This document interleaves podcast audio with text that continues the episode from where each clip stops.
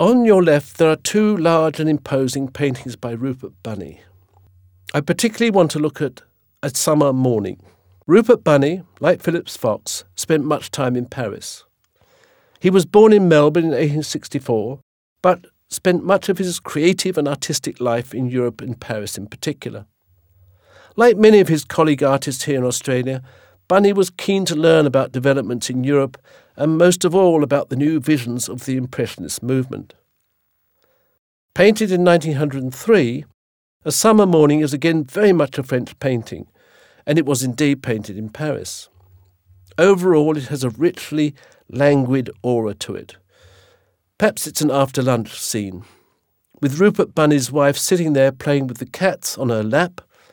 A quick glance from another well dressed lady as she holds a basin into which the maid, always in her place, that is, in the shadows, pours the milk, presumably for those cats.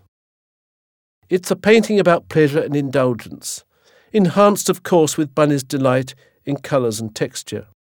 I like particularly the glancing shadows of the trees and foliage on the blue shutters, a hint of that impressionist quest of capturing the fleeting light. Like Phillips Fox, Bunny was a conventional painter, one who had seen and enjoyed the visual delights of the Impressionist and the Post Impressionists, and who saw in those works the opportunities for his own style.